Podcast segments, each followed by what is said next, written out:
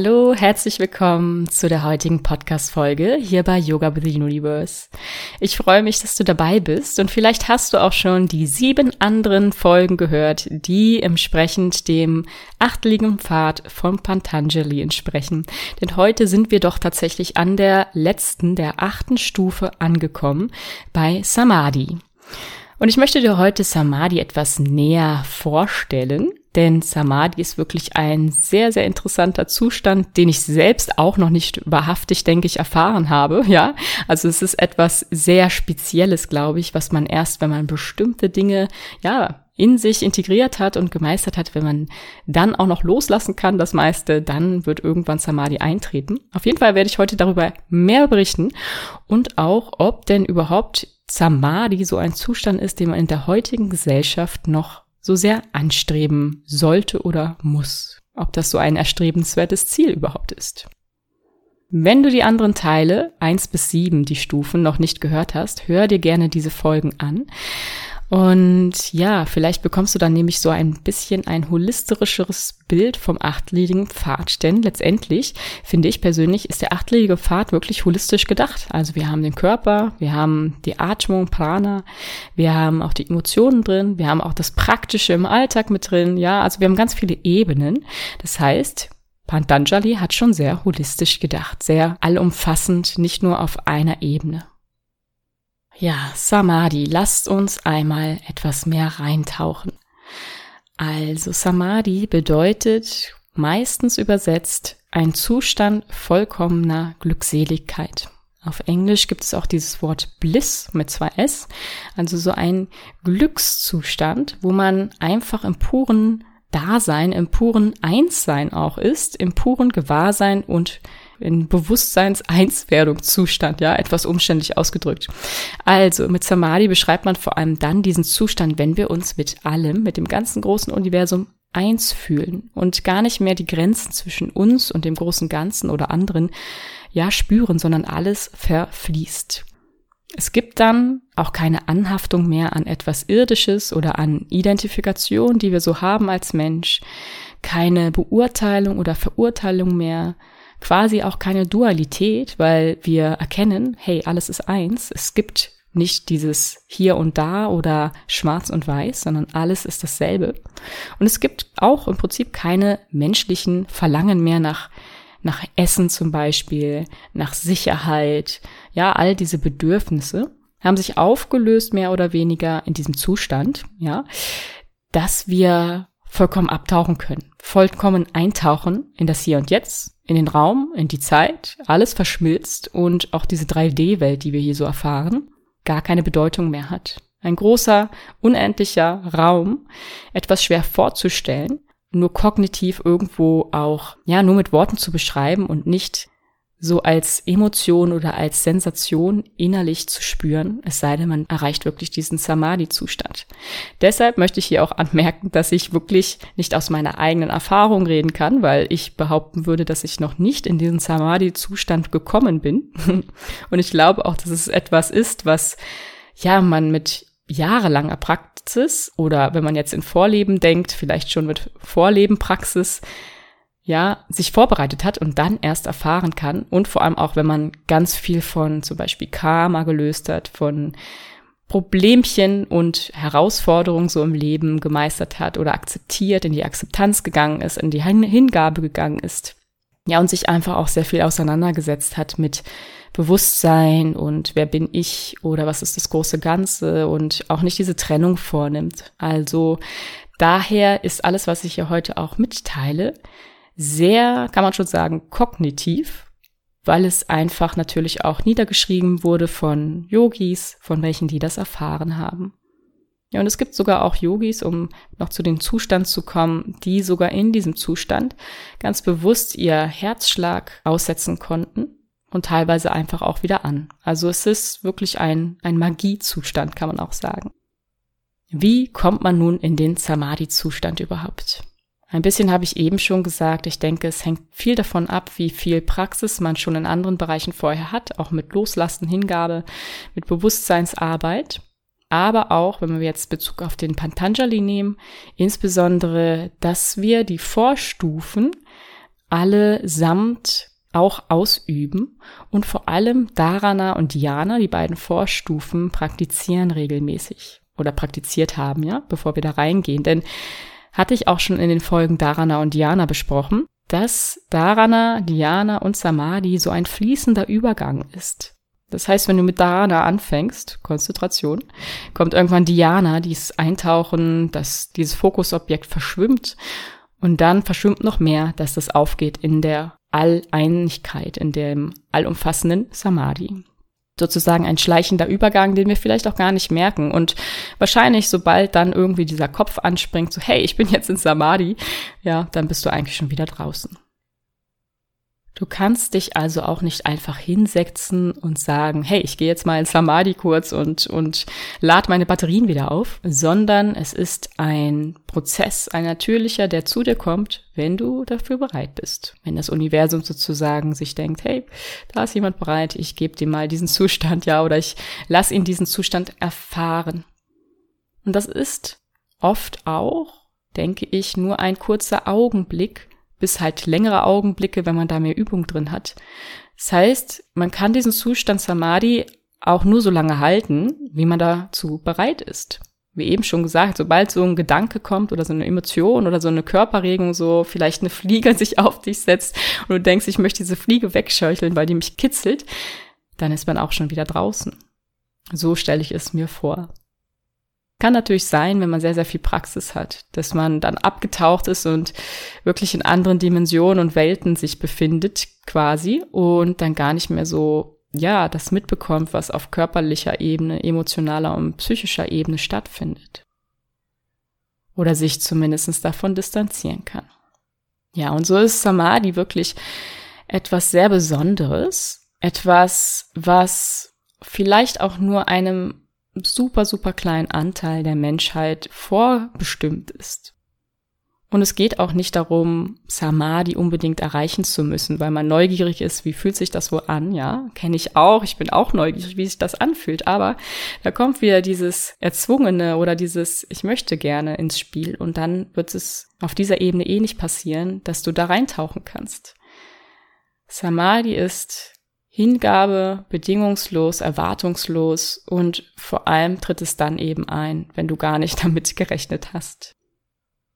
Vielleicht fragst du dich jetzt, ja, dieser Samadhi-Zustand ist ja ganz schön, auch interessant, bist neugierig, aber ist das denn überhaupt etwas, was man so erreichen sollte als Yogi? Und da kann ich jetzt nur meine persönliche Meinung natürlich mitgeben. Und du kannst einmal für dich schauen, ob Samadhi wirklich so als letzte Stufe der ultimative Erleuchtungspunkt ist, den jeder Yogi erreicht haben muss oder nicht. Ja, ich persönlich denke, dass wir, die meisten zumindestens hier auf die Erde gekommen sind, als Menschen eben, um das Menschsein zu erfahren. Und zu dem Menschsein gehören nun mal Gedanken, Emotionen, Erfahrungen, Beschränkungen, das Ego. Ja, so viele Dinge gehören zum Menschsein, wodurch wir uns ja erfahren können oder, wenn man es größer denkt, wo sich es durch erfahren kann, wo wir uns auch ausdrücken können. Vielleicht wären wir sonst gar nicht hier inkarniert, wenn wir gedacht hätten, hey, ich möchte diesen Samadhi-Zustand haben. Daher denke ich, dass wirklich für die wenigsten der Samadhi-Zustand ein ultimatives Ziel sein wird und vielleicht auch gerade dann zu den Leuten kommt, die die Erinnerung brauchen, die ganz, ganz stark die Erinnerung brauchen, wie es sich anfühlt, ganz weich zu, zugehören zu allem in vollkommenem Licht, in vollkommener Liebe, ja, so wie es immer beschrieben wird, wo man fast wie auf so einem, ja, auf so einem Wattebällchen gelegt wird und alles einfach nur sanft und harmonisch und leicht ist. Vielleicht gerade die dann diese Erinnerung brauchen, um wieder ins Menschsein zu kommen. Ja, das heißt, vielleicht gibt sogar so ein Samadhi-Zustand, selbst wenn er nur ein einziges Mal passiert, gibt einem wieder diesen Mut, sein Menschsein zu akzeptieren. Seine Aufgaben und auch seine Themen, die man so im Leben hat, dahin zu schauen und die anzunehmen in Dankbarkeit, dass man etwas hier bewirken kann oder dass man auch etwas lösen darf für für, für die nachfolgenden Generationen oder für seine nachfolgenden Leben.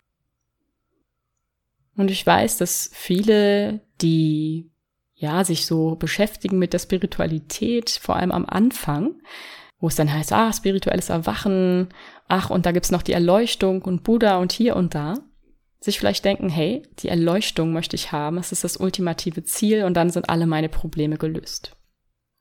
Und so ist es natürlich nicht. Und dann wird dieses Erleuchtungsthema so als, ja, als Ultimatum genommen, als, ja, wenn ich das habe, dann ist ja alles in Ordnung. Oder ich brauche nur das machen und dann sind alle meine, ja, Probleme gelöst. Und das stellt sich doch auch irgendwo die Frage, was überhaupt Erleuchtung bedeutet. Auch für jeden sicherlich unterschiedlich. Und ich finde, man kann sogar auch erleuchtet sein, wenn man Mensch ist. Wenn man diese menschliche 3D-Welt lebt, aber mit einem ganz bestimmten Bewusstseinszustand. Und sich auch immer wieder erinnert an diesen Bewusstseinszustand, sollte man einmal aus der Mitte gekommen sein. Das heißt, vielleicht gibt es sogar so eine Art Samadhi-Zustand im Alltag, im alltäglichen Leben, an dem man sich immer wieder erinnern kann. Also eine Art Alltagserleuchtung. Kurze Momente oder vielleicht auch längerfristige Phasen, wo vielleicht auch alles float, wo alles fließt, wo man einfach im, ja, in der Balance, in seiner Essenz sich fühlt. Also, du hörst schon raus. Ich denke nicht, dass Samadhi heutzutage und vielleicht auch noch nie ein so erstrebenswertes Ziel ist. Man sich sehr gerne daran annähern kann und ja auch diese sieben Stufen praktizieren kann, sicher, klar, und praktiziere ich auch sehr, sehr gerne, aber nicht mit dem ultimativen Ziel in Samadhi einzutauchen, sondern zu schauen, was macht das mit dir und auf welchen Ebenen hilft es, unterstützt es dich in deinem Menschsein und auch in deiner persönlichen, seelischen, spirituellen Entwicklung. All davon nehmen wir ja etwas mit. Und letztendlich ist im Leben auch nie etwas ein ultimatives Ziel. Ein Ziel erreicht, hat man meistens eh schon wieder ein neues Ziel. Was ist denn? Ja, stellen wir uns doch mal vor, was wäre denn? Jemand nimmt sich vor, ich möchte Samadhi erreichen, das ist mein ultimatives Ziel. Und dann? Was kommt danach?